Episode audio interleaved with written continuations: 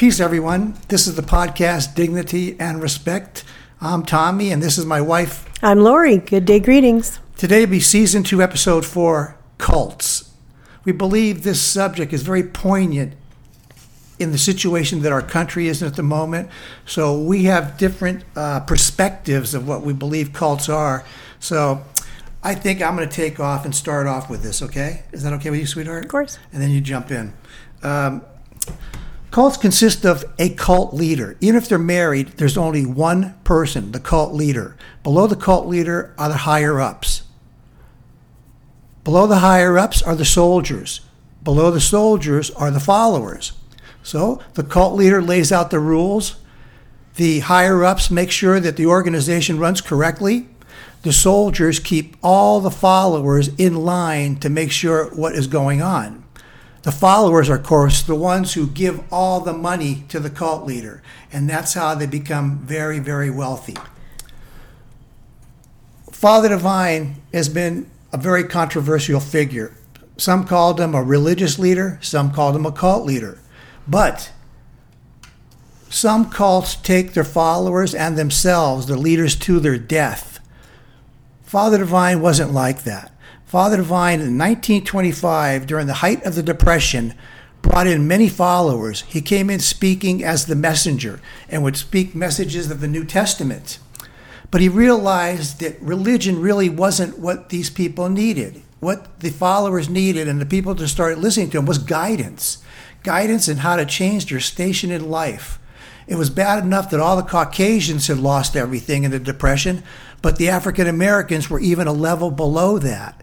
So many of the followers said, Well, who's going to help us? Who's going to help us? And Father Divine said, No one is going to help us. We need to help ourselves. We need to put our little nickels together, what we have, and start feeding ourselves to start with. After that, what we need to do is learn how to grow food and feed one another.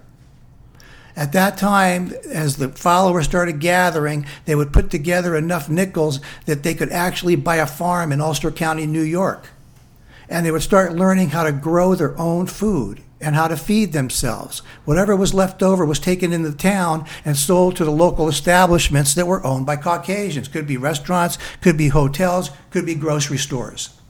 Within a few years, that concept and the idealistic views of Father Divine went from one farm to a dozen farms, and later after that, a couple dozen farms.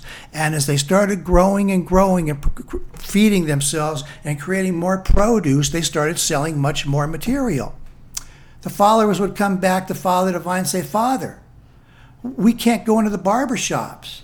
They won't let us in there. Father Divine said, let's put our nickels together and buy a barber shop. He taught the followers below him what it was to create cooperatives by putting pooling their money together and purchasing establishments that they weren't allowed to go in. Hotels restaurants gas stations barbershops just keep on going. And they started purchasing it.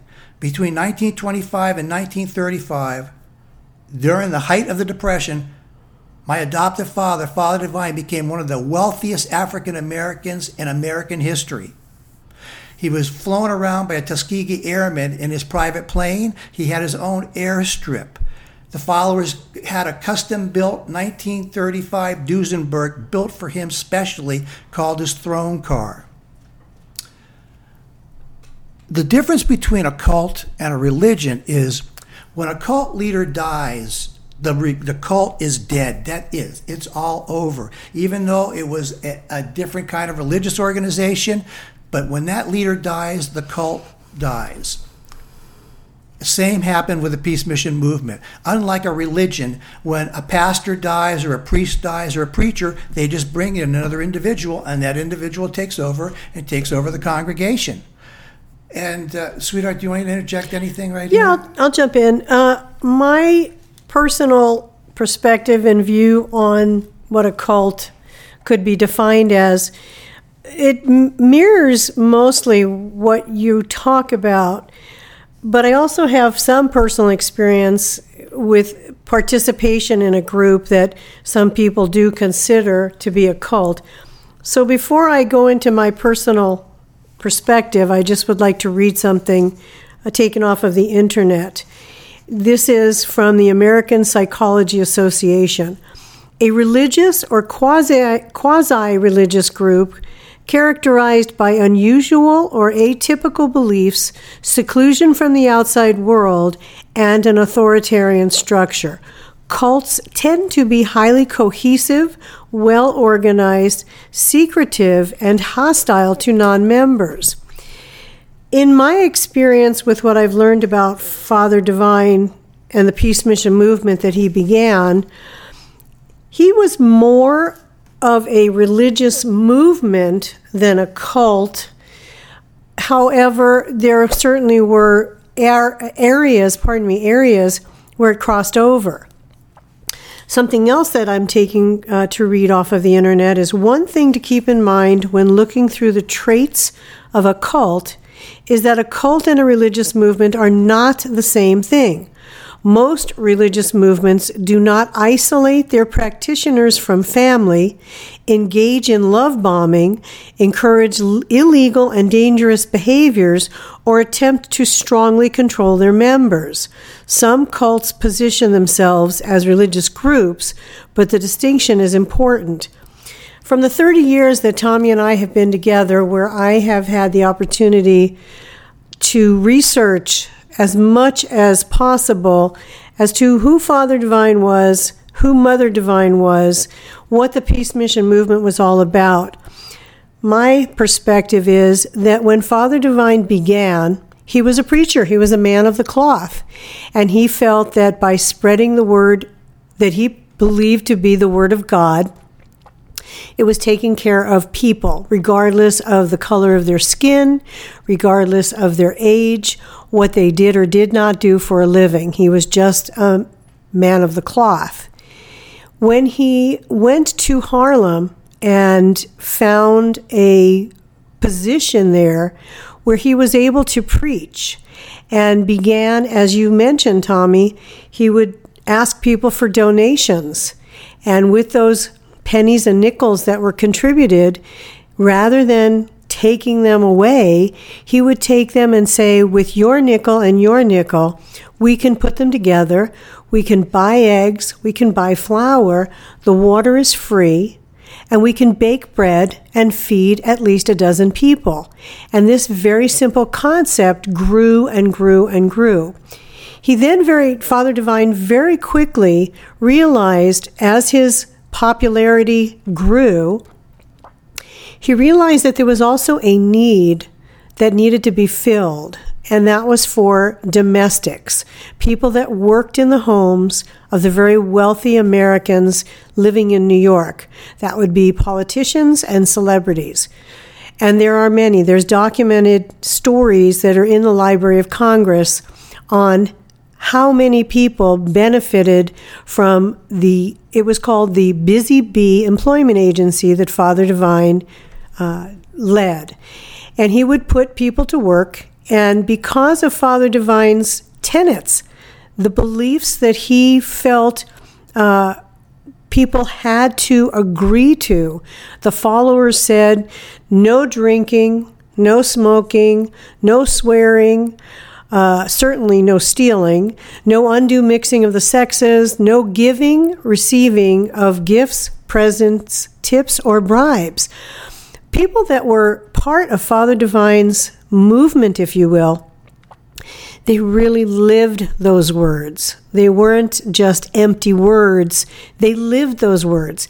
And so when he created the Busy Bee Employment Agency, the people that hired domestics from the Busy Bee knew that they could leave jewelry out. They didn't have to worry about uh, any of the people coming to work and clean their home were going to drink their booze or steal anything from them. Instead, they knew that these people were going to arrive on time, if not early.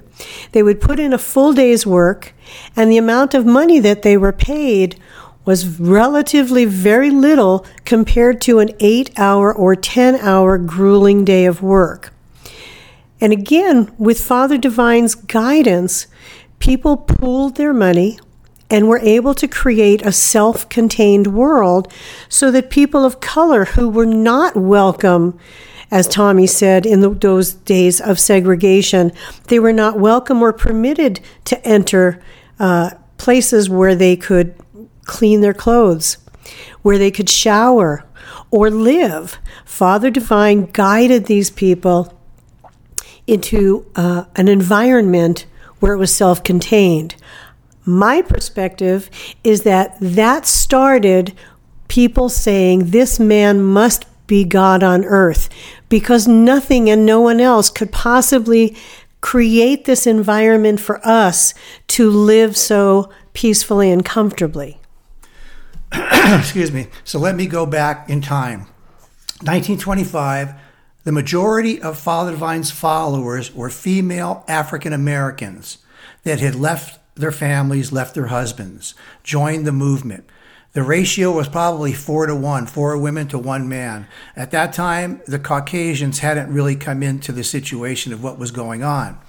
But as the movement grew, Father Divine divided the way that people would live. So the followers would live, females would live in one building, the males would live in another. No, there was no sex supposed to be sex, no relationships. If you had a husband and wife that joined the movement, they split you up and you went in different buildings. That he thought would keep the sexual prowess of that people have down and give these women who had left their families and their husbands the freedom to start doing whatever they wanted. So most of the higher positions within Father Divine's movement were always 95% women, 5% men. Those hotels and everything he had started growing to around the world where his following just became huge. A, cult leader and a cult they have walls that surround them. The walls sometimes are physical and invisible or just invisible.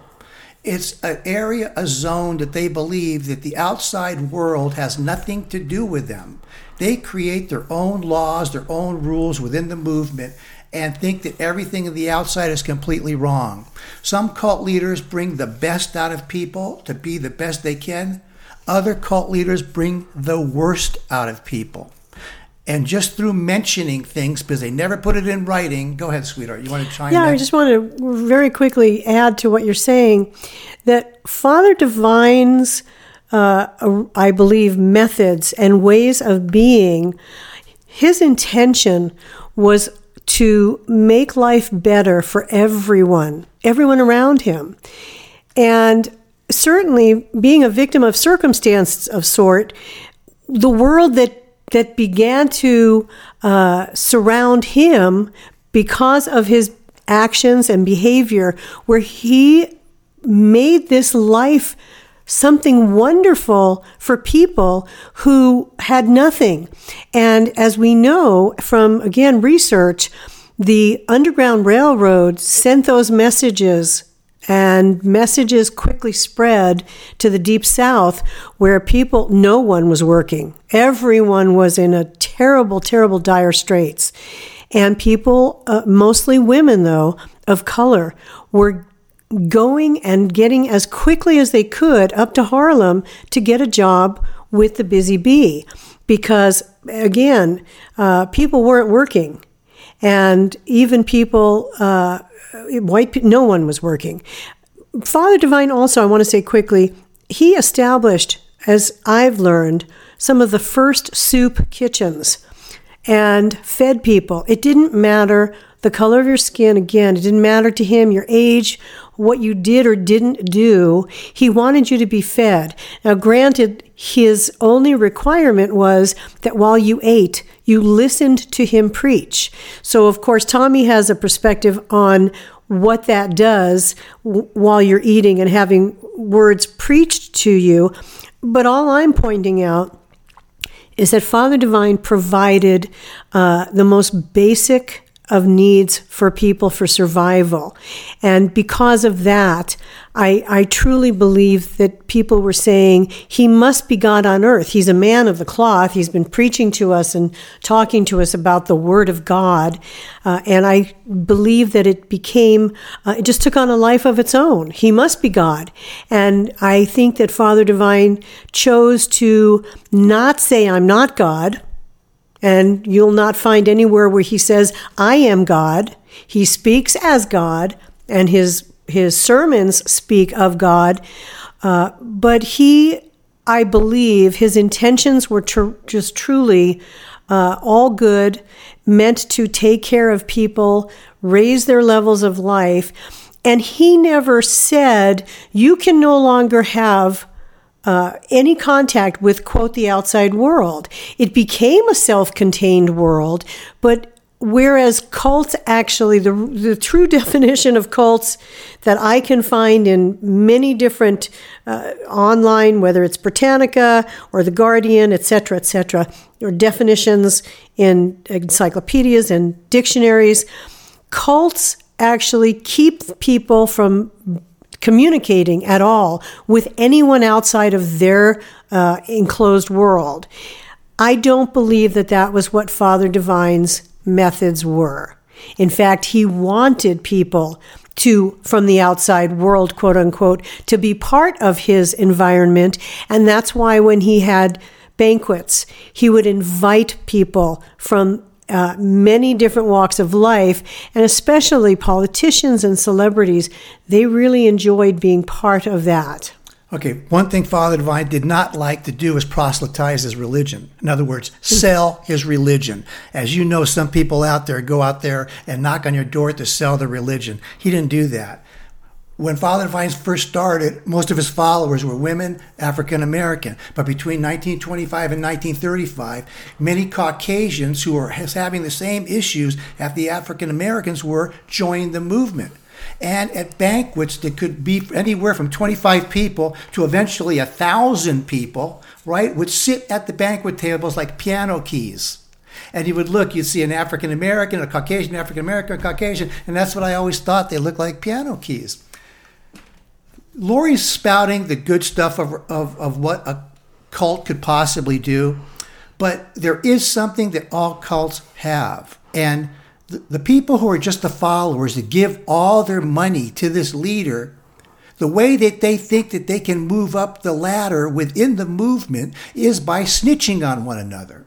So if somebody had an affair, oh, Brother Thomas was with Sister Mary, and I saw them and they think because of this that maybe they'll get a car, they'll get a better place to live, something will change within their life among the religion. But that's really not the way it happens. They stay in the same station of life right there because that cult is like a pyramid. Like I said, cult leader, higher ups, soldiers, followers.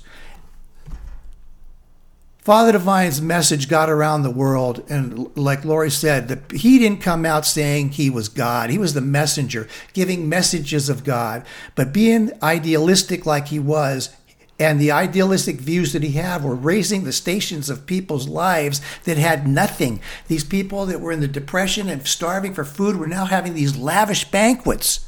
And they were African American. People couldn't believe what was going on. So all of that was incredible. But let me give a relation to the current situation that we're in in the world. We have a person who is a cult leader. That cult leader at the moment is bringing out the worst in everybody in this country. And that worst is dividing the country. We are not the United States of America. We're the divided states of America, where actually some states can change all their laws and erase American history erase people that aren't of the same gender. Uh, uh, uh they're, they're, they're gay, LGBTQ. Something about their really is different, and they're shunned on. You're not supposed to shun on anyone. We're all together in this together. We're one country. We're one country of people that are immigrants from every other country in the world. It wasn't like Caucasians were here uh, when the caveman was here or when the Native American Indians. No, they came in here and started taking over what was going on. I understand why Caucasians are so angry they believe that their race is being diminished of what is going on right now, but that's not the way it's supposed to be. We're all supposed to mingle like a puzzle, pieces of a puzzle that make us the United States of America. And we've all come here from other countries, or our forefathers came here from other countries to get a better life and freedom from the oppression that they had in other countries. And now here we are in our own country creating it. Give me an effing break. I am so sick of seeing what's going on. We are not a bunch of sheep like we're acting right at the moment. America gone wild. Look at these flash mob burglaries. Look at people killing themselves. Look at mass shootings. And they still want to allow assault weapons. I have an assault weapon. If the government wanted it, I would give it up in a millisecond. Go ahead, sweetheart. Okay, sweetheart, you you tend to once you get going. Actually, that leads me to what I was going to say. I wanted to kind of back up a few steps and talk about how I'm going to use an analogy. When an avalanche starts in a mountain filled with snow and something starts to roll down the hill and it just continues and grows and grows and grows and can uh, cover an entire town, say in uh, you know in the Alps or something. That to me is what happened with the peace mission movement in its early days. There was just such tremendous success. And in those early years and decades of Father Divine's peace mission movement, there wasn't anything really uh, ex- excessive that anyone could say that was bad other than no undue mixing of the sexes, which, if I ever had an opportunity to ask Father Divine anything, the one question I would ask him is that why did you do that? Why did you insist that men and women be separated? Men in one building, women in another, or men on one side of the banquet table, women on the other side of the banquet table? Because it did promote behavior that uh, is is some in some cases deeply troubling. But because of the, to me, because of the success that he had, it attracted people that maybe didn't really share Father Divine's visions for a perfect world, a world of uh, dignity and respect and racial equality.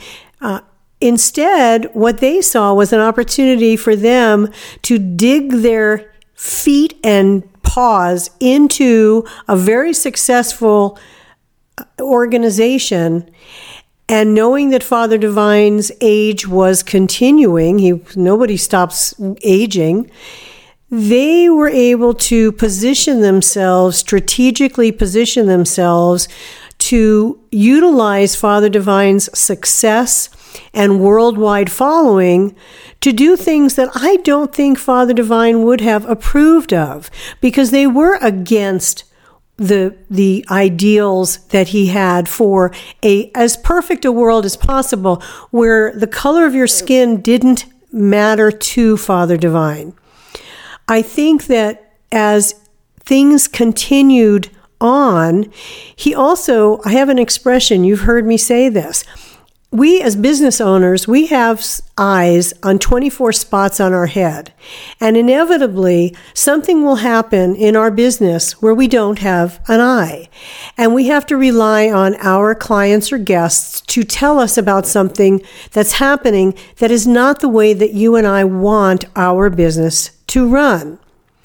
I think that in the case of the Peace Mission movement, there was so much going on. It wasn't just one restaurant, it wasn't just one hotel, it wasn't one uh, uh, bridal shop, not bridal shop, excuse me, dress shop or grocery store or barber shop or garage. He had hundreds, hundreds of businesses that were ongoing, doing very well, and he had to rely on people that either he put into positions of authority or that simply managed to put themselves into positions of authority. He had to rely on them to run the business as best as he would. And it didn't always happen that way.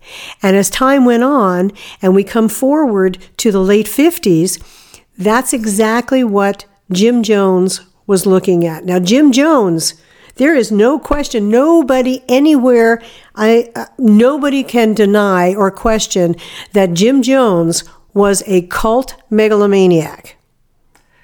I know where Lori's going, and this is going to take, we can't do this in one episode. This cult is going to have to be two episodes. Okay, but let me just finish one Okay. quick thought here.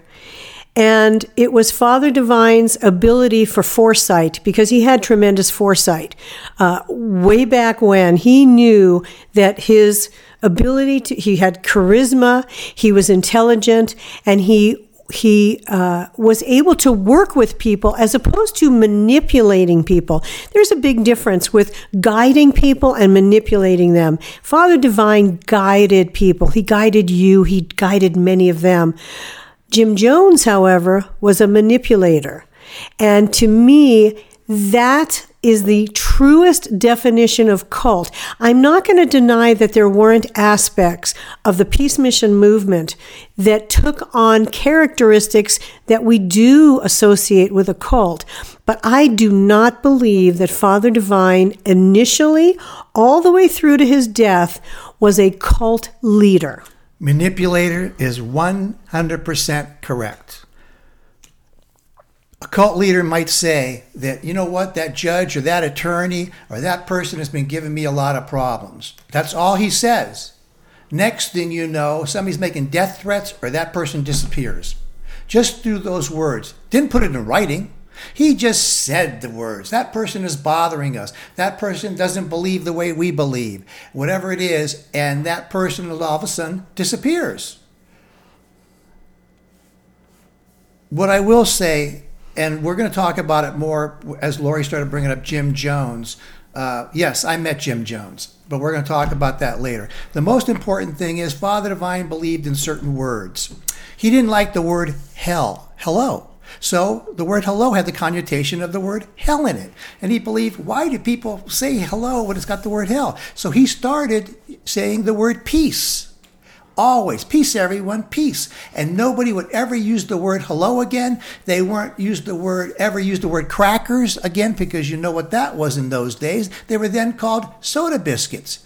When Father Divine taught me the first thing he ever taught me was Tommy, treat everybody with dignity and respect, no matter what race, creed, color, religion, or station in life. Be a voice for those who have no voice and take care of the elderly.